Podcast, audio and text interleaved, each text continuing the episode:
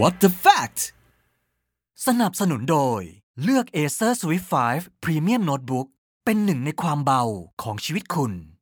สวัสดีครับ ต้อนรับเข้าสู่ WTF ครับ สวัสดีค่ะ ตอนที่ 126 แล้วอยู่กับน้ำหวานและในบอสนะคะ อ่า ตอนนี้ครับพอดีเป็น EP ที่มีคนถามคำถามเรื่องนี้มาพอดีนะครับ ก็รู้สึกว่าเออเป็น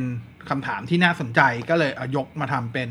หนึ่งใน EP ของ WTF ของเรานั่นเองนะฮะ ต้นเรื่องเขาถามผมว่า มันจะเป็นอะไรไหม ถ้าเราไม่เคยอัปเดตเวอร์ชัน OS ของมือถือเลยอืมอ่าคือไม่ใช่ว่ามือถือเขาอัปเดตไม่ได้นะมมันอัปเดตได้ แต่เขาเลือกที่จะไม่อัพค่ะอาจจะด้วยเหตุผลว่ากลัวแล้วอัพแล้วจะไม่เหมือนเดิม อัพแล้วจะมีบั๊กอะไรคือเขาพอใจในความเสถียรพอใจในฟีเจอร์อืมนั้นอยู่แล้วนะครับ อ่า นั่นคือเหตุผลนะครับ โอเค วันนี้ก็จะคุยเรื่องนี้กันครับ ความปลอดภัยของ patch อัปเดตต่างๆ นั่นเองน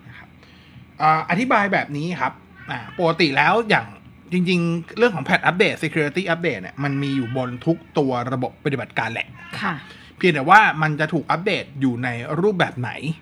อ่าผมยกตัวอย่างนะครับ อย่างเช่นถ้าเกิดย้อนกลับไปสำหรับคนที่เล่นเล่น PC ฮาร์ดแวร์เลยเนี่ย อย่างตัวเมนบอร์ดอ่าเมนบอร์ดมันไม่ได้มีเฟิร์มแวร์แบบ OTA มาถูกปะแต่ว่า ตัวเมนบอร์ดเนี่ยจริง ๆ ก็มีภัยคุกคามของมันอยู่ มีช่องโหว่ของมันอยู่ได้ มีบั๊กของมันอยู่ได้นะครับ ซึ่งการอุดรอยรั่วเหล่านั้นเนี่ยอย่างของเมนบอร์ดเนี่ยก็คือการอัปเดต BIOS ค่ะอ่าของตัวเมนบอร์ดนะครับอ่าในกรณีฮาร์ดแวร์อื่นที่มันมีไดรเวอร์ก็อาจจะสามารถอัปเดตผ่านไดรเวอร์ได้ยกเว้นเป็นบั๊กร้ายแรงอาจจะต้องอัปเดตผ่านตัวเฟิร์มแวร์เลยอ่า ประมาณนี้นะครับ ในกรณีของตัว Windows เองนะครับอ่า Windows เองเนี่ย นับจากวันนี้ที่เราที่เราอัด WTF นะครับ ก็มีเวลาอีกประมาณสักเกือบเกือบสองสัปดาห์ ตีสักประมาณเกือบเกือบสิบวันก็ได้ที่ Microsoft จะปล่อยตัวอัปเดตในส่วนตัว Windows 11 อย่างเป็นทางการนะครับ เพราะเขาจะเริ่มอัปเดตให้วันที่5อ่าคำถามก็คือหลายคนยังไม่อยากอัปเกรดขึ้นไปเป็น Windows 11 เป็นไรไหมนะครับ จริงๆนะช่วงแรกไม่เป็นไรหรอก คือถ้าเกิดปัจจุบันคุณใช้ Windows ที่มันค่อนข้างทันสมัยอยู่แล้ว เช่น Windows 10 แล้วคุณก็รันอัปเดตอยู่เรื่อยๆนะครับ ถ้าใครถ้าใครใช้ Windows มาแล้วคุณรัน Windows Update อย่างต่อเนื่องเพื่อรับ Security Patch ต่างๆ ก็จะเห็นว่ามันก็จะมี security patch ที่แบบอะรายเดือนมีมี security patch แบบบางทีก็เร่งด่วนบางทีออกข่าวถึงก็ต้องออกข่าวเลยทำไมต้องออกข่าวด้วยนะครับ มันก็จะมีอ่าช่องโหว่ที่ช่องโหว่ใช้คำว่าช่องโหว่ร้ายแรง ซึ่งสามารถที่จะถูกโจมตีได้ เขาก็จะเร่งออก patch อัปเดตให้นะครับค่ะเพราะฉะนั้นการรัน Windows Update มันก็คือไปอุดรอยรั่วเหล่านั้นนะครับ คือมันเป็นไปไม่ได้อยู่แล้วล่ะ ที่ซอฟต์แวร์ตัวใดตัวหนึ่งนะครับบนโลกใบนี้เราเรานับ OS เป็นซอฟต์แวร์ด้วยนะครับ หรือแม้กระทั่งตัวซอฟต์แวร์โปรแกรมใด ๆ ที่คุณใช้งานอยู่ที่มันจะสมบูรณ์ตั้งแต่วันเวอร์ชันแรกที่เขาพัฒนาออกมา ยังไม่นับเรื่องของฟีเจอร์นะ เอาเรื่องของแค่เสถียรภาพ เอาเรื่องของความปลอดภัยมันเป็นไปไม่ได้ที่มันจะหนึ่งร้อยเปอร์เซ็นต์อืมอยู่แล้วนะครับ ตั้งแต่วันแรกเนี่ยครับเพราะฉะนั้นเขาก็เลยมีการพัฒนาของเขาอยู่เรื่อยๆ เพื่อให้แบบอะการอัปเดตของเขาแบบอุดรอยรั่วต่างๆ เหล่านั้นเนาะอะก็เป็นไปตามนั้นไปนะครับอ่าทีนี้มันก็จะมีอีกก็คือเช่นในกรณีของในกรณีของอย่าง อย่างยกตัวอย่าง Windows ฝั่งก็ได้ Windows เองปัจจุบันอย่าง Microsoft ก็เลิก support Windows 7 ไปละซัพพอร์ตเลิกซัพพอร์ต Windows XP ไปละ หมายความว่าคำว่าเลิก support ของ Microsoft เนี่ยนะช่วงแรกเขายังออกตัว patch มาให้อืมเพียงแต่จะไม่มีการอัปเดตฟีเจอร์ละนะครับไม่มีการแก้ไขบั๊กเกี่ยวกับฟีเจอร์ จะมีเฉพาะการอุดรอยรั่วของตัว security patch เฉยๆนะครับคือเรื่องความปลอดภัยอย่างเดียว แต่แน่นอนมันก็จะมีพอระยะเวลาผ่านไปอย่าง Windows XP ปัจจุบันก็ไม่ได้รับการ support ใดๆอีกแล้วนะครับ นั่นเป็นเหตุผลว่า XP ก็จะถูกคำแนะนำว่าไม่ควรใช้งานอีกแล้ว เพราะว่ามันไม่ถูก patch อีกต่อไปแล้วนะครับอ่าในกรณีของสมาร์ทโฟนอะผมยกตัวอย่างอย่างตอนเนี้ยผมเชื่อว่าใครใช้ iPhone อยู่แล้วใช้ iPad อยู่แล้ว ทุกคนอัปเดตเป็นที่เครื่องที่อัปเดตได้ ผมว่าคนส่วนใหญ่น่าจะอัปเดตเป็น iOS 15 หรือ iPad OS 15 อยู่แล้วนะครับ ซึ่งอย่าง iPhone เนี่ยรุ่นรุ่นต่ำสุดที่สามารถอัปเดตเป็น iOS 15 ได้คือ iPhone 6s ค่ะคำถามคือแล้วถ้าเกิดบางคนยังใช้ iPhone 5 อยู่ล่ะ ใช้ iPhone 6 อยู่ล่ะ ที่มันอัปเดตไม่ได้ เขาปลอดภัยไหมนะครับ ถึงแม้อ่า Apple จะตัดการ support อัปเดตเวอร์ชัน iOS ให้กับ iPhone รุ่นเก่าๆ ไปแล้วนะครับ แต่ในในหลักความเป็นจริงคืออ่า Apple ยังออก patch อัปเดตย้อนตัวหลังย้อนหลังเฉพาะตัว Security Patch นะ ให้อยู่อย่างล่าสุดจะเป็น 12.2.5 มั้งผมจำไม่ผิดสำหรับรุ่นเก่าๆ ซึ่งการอัปเดตอันนั้นอะมันไม่ได้เพิ่มฟีเจอร์ละอืมแต่เป็นการอุดรอยรั่วที่เป็นรอยรั่วร้ายแรงทั้งหมดที่เขาพบเจอนะครับ รอยรั่วพวกเนี้ยผมใช้คำว่ามันเจอทุกวี่ทุกวันแหละอ่าร้ายแรงบ้างเล็กบ้างใหญ่บ้างนะครับ ถ้าอันไหนมันอย่างที่บอกอันไหนเร่งด่วนก็จะเห็นมีข่าวออกมา แล้วก็ต้องรีบแพทกันประมาณนี้ เพราะฉะนั้นก็คำถามก็คือถ้าไม่อัพเป็นอะไรไหม จริง ๆ ก็ใช้คำว่าปลอดภัยน้อยลงเยอะครับอะรัรูรั่วก็ไม่ถูกอุด อ่า ทีนี้มันก็จะมีอีกก็คือมันจะมีบางแอปพลิเคชัน โดยเฉพาะแอปพลิเคชันที่ค่อนข้าง sensitive กับเรื่องความปลอดภัย เช่น แอปธนาคารค่ะแอปที่ต้องการ login สูง แอปเกี่ยวกับการเงิน เกี่ยวกับความเป็นส่วนตัวหลาย ๆ อันเนี้ยเขาก็จะมี requirement ของเขาอยู่เหมือนกันว่า คุณจะต้อง run เวอร์ชันนี้เวอร์ชันนี้ของตัว OS คุณถึงจะ run ต่อไปได้ หรือถ้าคุณไม่เคยอัปเดตแอปนั้นเลย พอผ่านไปสักอาจจะ1เวอร์ชัน2เวอร์ชัน3เวอร์ชันมันจะถึงจุดหนึ่งอะที่ตัวแอปจะถูกบังคับว่าถ้าคุณไม่อัปเดต คุณจะใช้แอปนี้ไม่ได้ คือบังคับอัปเดตโดยปริยายผมใช้คำนี้นะ เพราะฉะนั้นก็ควรอัพครับ ก็คือถ้าไม่อัพคุณก็จะใช้แอปนั้นไม่ได้อะเหตุผลที่ใช้ไม่ได้เพราะเขาคำนึงเรื่องความปลอดภัย สมมุติว่าแอปธนาคารมีรอยรั่วคงคุณอาจจะ เผอิญโชคดีพอดีโป๊ะเชะที่คนที่แบบ อ่าที่เขารันสแกนรอยรั่วต่างๆ แบบสุ่มๆมาแล้วเผอิญมาเจอคุณแล้วคุณเป็นหนึ่งในคนที่รอยรั่วเนี้ยยังถูกเปิดอยู่อ่าเขาก็เข้าเร่งงานคุณเขาอาจจะดึงบัญชีคุณไปใช้ สามารถโอนอะไรก็ได้ทำธุรกรรมแทนคุณได้ เงินหายธนาคารต้องรับผิดชอบอืมแต่ถ้าเกิดธนาคารธนาคารมาตรวจสอบ แน่นอนมันก็ต้องไปว่ากันว่าเออทำไมคุณไม่อัพล่ะ คุณเปิดช่องโหว่นี่ค่ะอะไรแบบนี้ตัวอย่างเป็นต้นนะครับ เพราะฉะนั้น security patch เป็นสิ่งจำเป็น เราก็จะเริ่มเห็นว่าหลังๆ เนี่ย โอเค อย่างของของ iPhone เนี่ย ของ iOS เนี่ย จริง ๆ ก็ต้องบอกว่า Apple ก็ไม่เคยออกมาบอกชัดเจนเหมือนกันนะ ว่า iPhone แต่ละรุ่นจะได้อัปเดตกี่ปีอืมถูกไหมอืมเพียงแต่ว่าถ้าโดยเฉลี่ย ส่วนใหญ่จะประมาณ 5 ปี อ่า4ถึง5ปี แต่ว่าต่อให้หลังจากนั้นก็ตามอะต่อให้หลังจากนั้นก็ตาม เขาก็ยังมี security patch อัปเดตให้นะครับ แต่ฝั่ง Android เนี่ยผมใช้คำว่าสมัยก่อนเนี่ยค่อนข้างจะถูกปล่อยปละละเลยมากๆนะครับถูกปล่อยปละละเลยมากๆนะครับในส่วนของตัวอ่าการแพทอัปเดตต่างๆนะครับก็เพิ่งจะมีช่วงระยะเวลาประมาณสัก 2-3 ปีที่ผ่านมานี่แหละ ที่แอนดรอยดูจะค่อนข้างให้ความสำคัญกับเรื่องของแพทอัปเดตมากขึ้น แล้วก็มีอัปเดตถี่ขึ้นอะคือแต่ละแบรนด์อะออกใช้คำว่าออกมาการันตีเพื่อความมั่นใจความสบายใจของผู้ใช้ในแบรนด์นั้นๆ มากขึ้นนะครับถ้าอย่างเงี้ยมีคำถาม Android อะอัปเดตโดยแบรนด์ของมือถือใช่ป่ะใช่ไม่ได้อัปเดตโดยตรงมาจากพวกอะ Google ไม่ได้ Google พุชมาให้อ๋ออะอ๋อโอเคอืมนั่นคือคำถามนะใช่ใช่อ๋อโอเคโอเคครับ ก็คืออย่างล่าสุดเนี้ยซัมซุงก็การันตีอัปเดตให้อยู่ที่ประมาณ 4-5 ปีอ่าอ่าอย่าง Xiaomi เนี่ย หลายคนบอกว่าอ่าถ้าใครใช้ Xiaomi มานานก็จะรู้ว่าเอ้ยปกติ Xiaomi ก็ก็แบบ ถึงแม้จะไม่เคยพูดว่าการันตีอัปเดตนานแค่ไหนแต่ส่วนใหญ่ก็อัปเดตกันแบบไม่เคยทิ้งอะอืมอัปเดตกันนาน แต่ว่าในข้อแม้การอัปเดตของ Xiaomi อย่างเงี้ยมันก็คือการอัปเดตเฉพาะในส่วนของตัว UI ของตัวซอฟต์แวร์เฉยๆ มันไม่ได้การันตีในการอัปเดตเรื่องของ patch ไม่ได้การันตีอัปเดตในเรื่องของรอยรั่ว ไม่ได้การันตีอัปเดตในเรื่องของเวอร์ชันของซอฟต์แวร์ เช่น อย่างเขาออก MIUI เวอร์ชันใหม่ 12.5 สมมติว่าเป็นเครื่องรุ่นเก่าๆ ไปอัปเดต MIUI 12.5 ซึ่งอยู่ใน list ปรากฏว่าอัปเดตแล้วเนี่ย เครื่องรุ่นเก่าบางทียังเป็นแค่ Android 10 อยู่เลย แต่เครื่องรุ่นใหม่เป็น Android 11 ไปละ อย่างเงี้ยเป็นต้นเพราะฉะนั้นการอัปเดต MIUI ของ Xiaomi ก่อนหน้าเนี้ยไม่ได้การันตีนะครับ แต่ว่านับตั้งแต่รุ่นที่เพิ่งเปิดตัวอันนี้เขาเริ่มนับหนึ่งใหม่ครับ คือการันตีอัปเดต3บวก1ก็คือ 3 ปี 3 แรกก็คือการันตีอัปเดต Android ทั้งหมด 3 เวอร์ชันก็เหมือน 3 ปีนั่นแหละ แล้วบวกหนึ่งก็คืออัปเดต Security Patch เพิ่มให้อีกหนึ่งปี ก็กับอัปเดต Security Patch ทั้งหมดสี่4ปีปี อืมอันเนี้ยจะเริ่มนับหนึ่งที่เสี่ยมี่ 11T Series ค่ะที่เพิ่งเปิดตัวไปในบ้านเรานะครับอ่าไม่ไม่ย้อนหลังให้ด้วยนะหมายความว่ารุ่นที่ออกมาก่อนหน้านั้น ต่อให้เป็นรุ่นเรือธงอย่างมี 11อืมก็ตามนะครับ ก็ไม่ได้เข้า policy นี้อืมแต่ไม่ได้หมายความว่าจะไม่ได้อัปเดตนะ แค่ไม่ได้รับการการันตีเป็น3บวก1เท่านั้นเองนะครับ หลาย ๆ แบรนด์ก็ออกมาลักษณะเนี้ยเพื่อสร้างความมั่นใจมากขึ้นนะครับ เพียงแต่ว่าก็ต้องยอมรับว่าสำหรับผู้ใช้ Android เองอาจจะไม่ได้แคร์ขนาดนั้น เพราะว่าหลายคนก็ใช้มือถือกันปีต่อปีอะอะใช่ผ่อนหมดก็เปลี่ยนผ่อนหมดก็เปลี่ยนอะไรอย่างนี้อะก็ก็อาจจะหายห่วงหน่อย แต่สิ่งที่อาจจะต้องสิ่งที่มันอาจจะต้องห่วงเพิ่มขึ้นก็คืออาจจะคุณอ่าคุณอาจจะต้องเรียนรู้อะว่าแบรนด์ไหนมีการอัปเดตในส่วน security อ่า security patch ครบทุกเดือนไหมอ๋อตรงเดือนไหม เพราะว่า Google เองอะคนที่เป็นคนพัฒนา Android เขามีการปล่อยตัวแพทความปลอดภัยเนี่ย ทุกเดือนนะอ่าทีเนี้ยมันจะมีบางแบรนด์ที่อะอัปเดตให้แหละ แต่ไม่ตรงเดือน เช่น ออกตอนนี้เดือนกันยาใช่ไหมใช่อ่าออกเป็นจริงถ้าเกิดคุณอัปเดตเดือนเนี้ยคุณต้องได้อัปเดตเป็นเดือนกันยาละ security patch ต้องเป็นหนึ่งกันยาละ บางคนบางแบรนด์ได้เดือนเนี้ย แต่ว่าพอกดไปดูอ้าวเป็นหนึ่งกรกฎาอย่างนี้เป็นต้นก็มีนะครับเพราะฉะนั้นก็เป็นหนึ่งในข้อพิจารณาได้นะครับสำหรับคนที่แคร์เรื่องความปลอดภัยมาก ๆนะครับ คือเวลาเราพูดถึงความปลอดภัยตรงเนี้ยบางคนบอกว่าเฮ้ย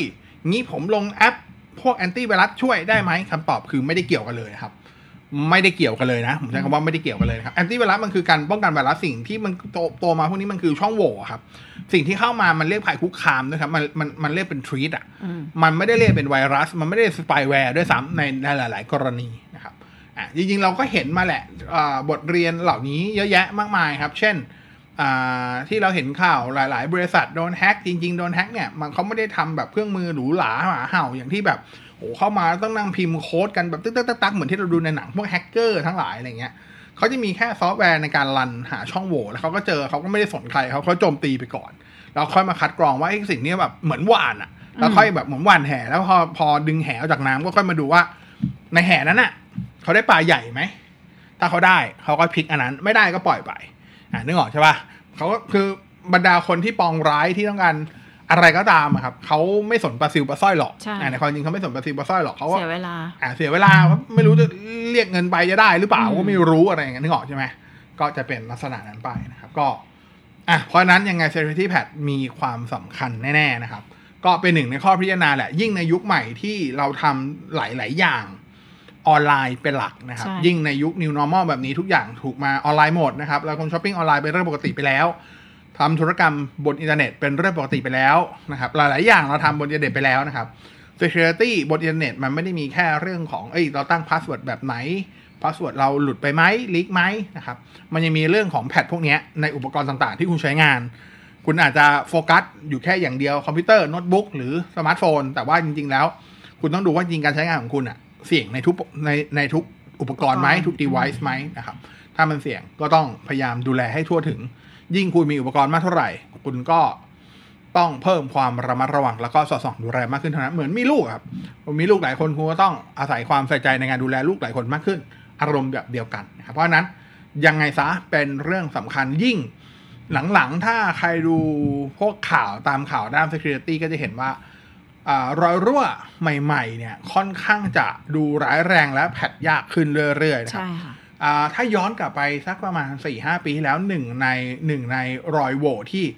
แก้ไขยังไงก็แก้ไม่ได้ ทุกวันนี้ก็ยังแก้ไม่ได้นะ คือ รอยรอยโหว่ในส่วนตัว Flash Player Flash Player หนึ่งอ๋อ Flash Playerอร์ที่เมื่อก่อนอ่า run แอนิเมชันอยู่บนเว็บกันอะอ่าจนกระทั่งเห็นไหมทุกคนเลิกใช้ไม่แฟลใช่แล้วเออเพราะว่ามันไม่คือ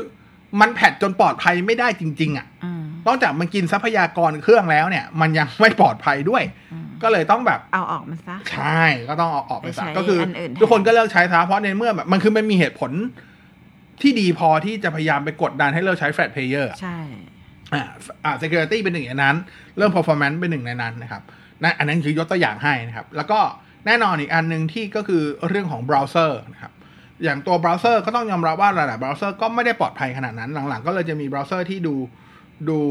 ชูเรื่องความปลอดภัยเพิ่มขึ้นมามากขึ้นนะครับอืมอ่า ก็ก็ไปลองใช้ดูอาจจะต้องลองว่าไหนถูกจริตด้วย เพราะว่าแน่นอนสิ่งที่ปลอดภัยก็มักจะมาการอะไรสักอย่างที่มันยุ่งยาก ที่ไม่ค่อย user friendly เท่าไหร่ ใช่ แต่จริงๆเขาก็พยายามทำให้มัน user friendly แหละ แต่ค่ะเมื่อเทียบกับ ตัวอื่นที่มัน less secure คือปลอดภัยน้อยกว่า คือเข้าถึงง่ายกว่า มันก็จะดูแบบอะไรอะไรก็ดูทำสะดวกกว่าใช่อะไรอะไรใช่มันก็ดูเร็วกว่าอะก็เป็นเรื่องปกตินะครับค่ะก็ลองดูลองดูนะครับ ลองลองอันนี้อาจจะต้องลองศึกษาดู ที่เหลือก็เป็นพฤติกรรมเราละว่าเราจะเสี่ยงไหมคือ อัปเกรดพลังความมันส์ถึงใจกว่าที่เคย Predator Helios 300 โน้ตบุ๊กเกมมิ่งระดับ high-end ดีไซน์ดุดันสุดเท่ ไหลลื่นทุกช็อตไปกับการ์ดจอ RTX 2070 ทรงพลังด้วย Intel Core i7 Processor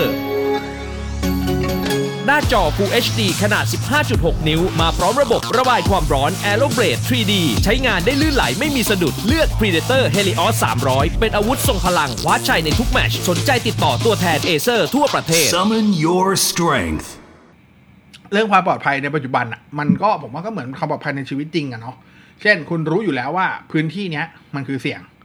ในชีวิตจริง คุณคงไม่เดินเข้าไปในซอยเนี้ย เปลี่ยวๆคนเดียวแน่ๆ ถ้ารู้คุณรู้ว่าซอยเนี้ยมันอันตรายค่ะอย่างน้อยถ้าเกิดคุณมีความจำเป็นต้องเข้าซอยนี้ อย่างน้อยคุณก็คุณต้องหาพักหาพวกหาใครสักคนไปกับคุณ โทรสักโทรไปด้วย อะไรก็ได้เนปทำทุกอย่างด้วที่มันเออดูแบบอะอย่างน้อยฉันก็ ฉันก็ป้องกันนะเว้ย ฉันก็อ่าเต็มตัวนะเว้ยอะไรประมาณนี้เช่นเดียวกันครับ ในโลกของโลกของเทคโนโลยีมันก็มันก็เป็นแบบเดียวกัน ถ้าคุณรู้ว่าเชียชีวิตคุณเสี่ยง บางคนยังชอบโหลดบิตบางคนยังชอบ อะคุณตรงๆบางคนยังชอบโหลดโปรแกรมที่เป็นโปรแกรมเถื่อนมามาแคร็กมานู่นนี่นั่นอย่างเงี้ย คุณรู้อยู่แล้วว่าคุณเสี่ยงนะครับ การที่มีแอนตี้ไวรัสอย่างเดียวไม่พอครับ เพราะว่าปัจจุบันอย่างที่บอกครับภัยคุกคามมันไม่ได้มาในแง่ของแค่ไวรัส มันไม่ได้มาแค่ของโทรจันมัลแวร์มันมาใน threat อื่น ๆ อีกเยอะแยะมากมายนะครับรอยโหว่ปัจจุบันรอยโหว่ที่ถูกถูกใช้คำว่า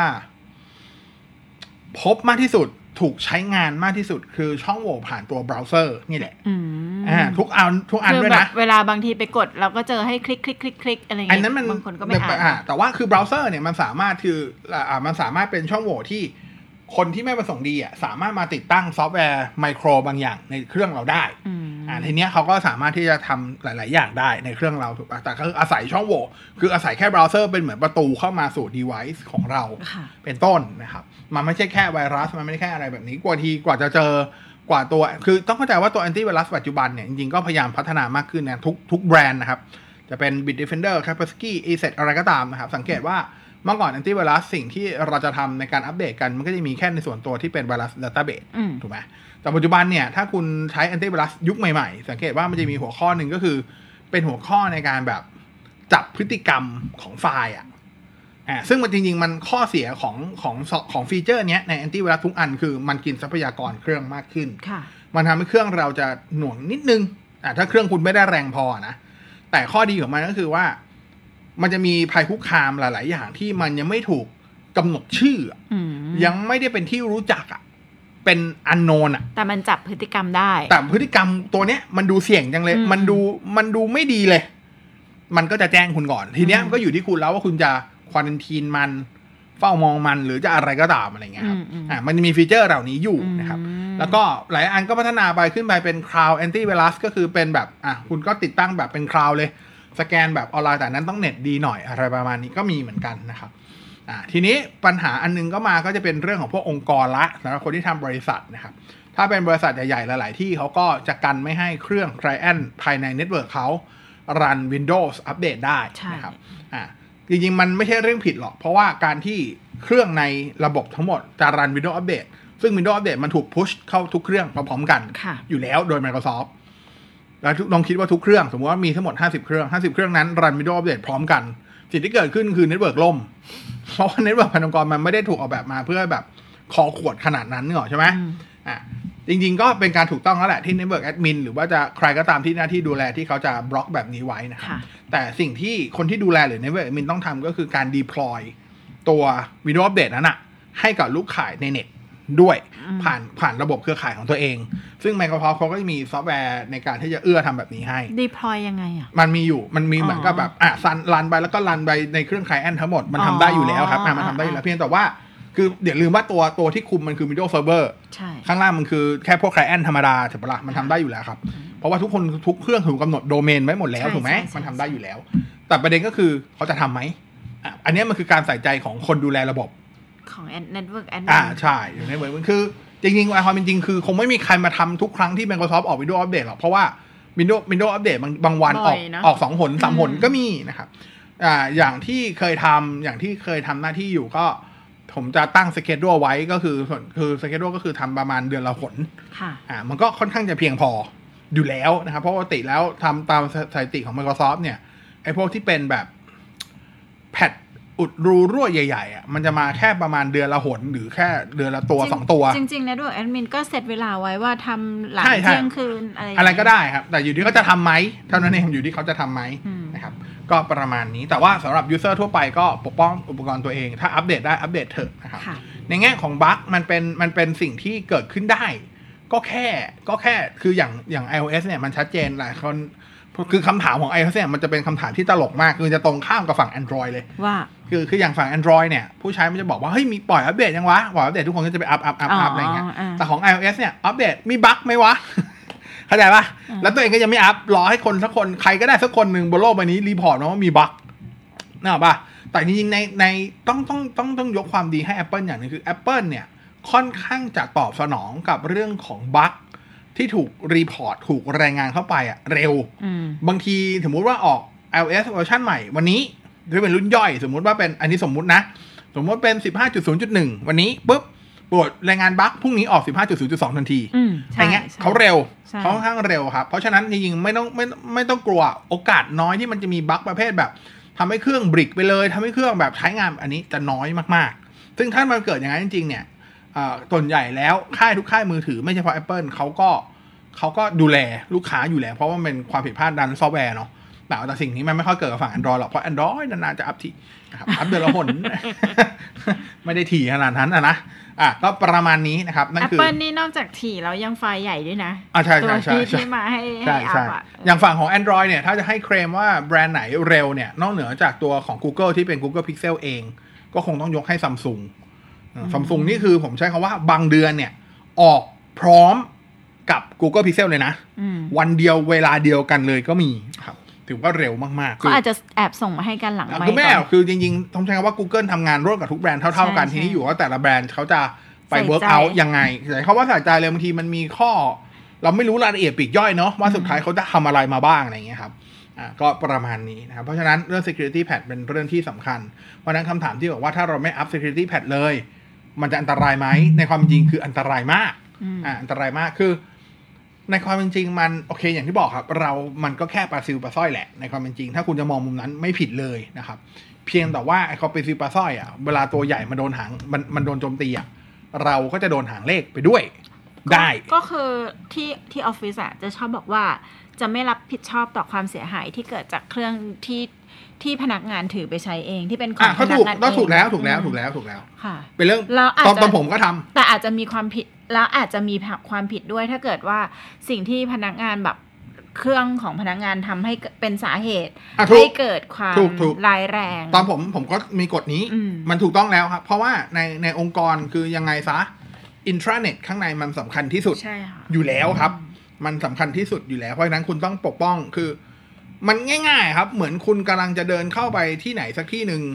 แล้วคุณไม่รู้ว่ารถคุณมีระเบิดอยู่อะคุณจะเข้าไปจอดรถในคาร์พาร์คสักที่หนึ่งแต่คุณไม่รู้ว่ารถคุณไม่รู้อะไม่สมประกอบใช้ง่าย ๆ ครับ คุณด้วยความเลอะเลอะในการที่ไม่เคยดูแลทางแก๊สรั่วอยู่เมนเทนแนนอะไรก็ตามอะไรเงี้ย คุณเข้าไปปรากฏว่าคุณจอดแล้วรถคุณเป็น เป็นเกิดไฟไหม้แล้วทำให้รถคันอื่นเสียหายคำถามคือลานจอดรถต้องรับผิดชอบ หรือคุณต้องรับผิดชอบ แน่นอนครับ คุณอยู่แล้ว เพราะคุณคือต้นเหตุของเพลิงไหม้นั้นถูกไหมใช่อ่าก็มันคือหลักปกติอยู่แล้วครับ อ่าก็ถึงบอกว่ามันต้องใส่ใจอยู่พอสมควรเหมือนกัน เทคโนโลยีไม่ใช่เรื่องง่าย แต่ไม่ใช่เรื่องยากจนเกินไป เหมือนกันถ้าเราคิดจะใส่ใจมันนะผมใช้คำนี้แล้วกันนะ วันนี้อาจจะมาดูเร็วๆเครียดๆนิดนึง แต่ว่าพอดีเป็นคำถามที่มีถ่วงหลังไงมาว่าเอ้ยพี่บอสคุยเรื่องนี้ให้หน่อยนะครับ ก็เลย อะมาพูดให้ว่าโอเค มันสำคัญจริง ๆ นะ เพราะฉะนั้นอย่างปัจจุบันอาจจะโฟกัสไปที่สมาร์ทโฟนมากหน่อย เพราะว่าปัจจุบันเราใช้สมาร์ทโฟนแทบจะเป็นเครื่องมือสื่อสารหลัก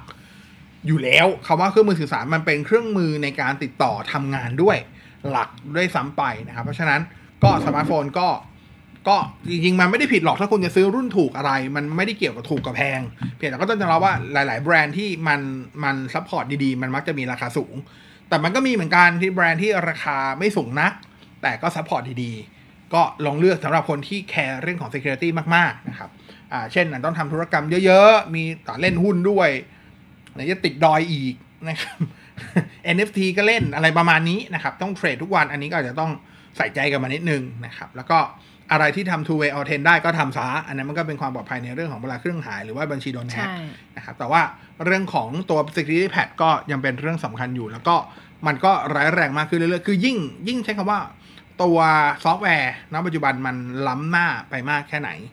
ช่องโหว่มันก็จะมากขึ้นเท่านั้นด้วยนะครับช่องโหว่ที่มากขึ้นเพราะว่าตัวเครื่องมือสแกนหาช่องโหว่มันก็เก่งขึ้นเรื่อยๆด้วยนั่นเองนะครับ ซึ่งมันเป็นทั้งเรื่องดีและเรื่องไม่ดีนะเพราะคนที่สแกนช่องโหว่เหล่านี้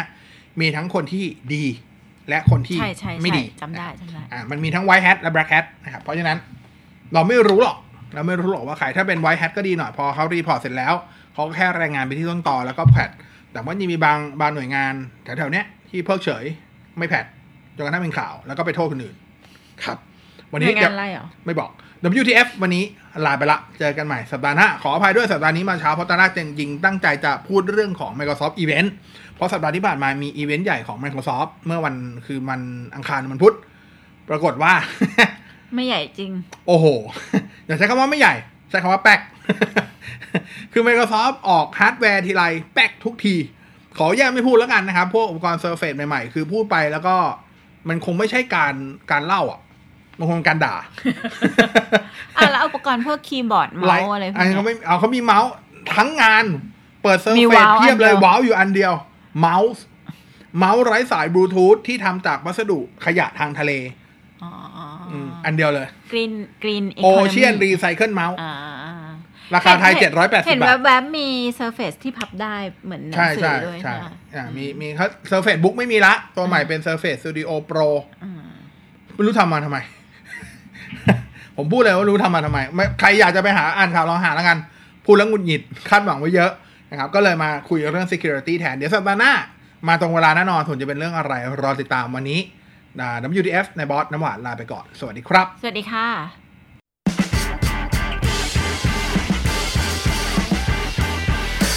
What the fact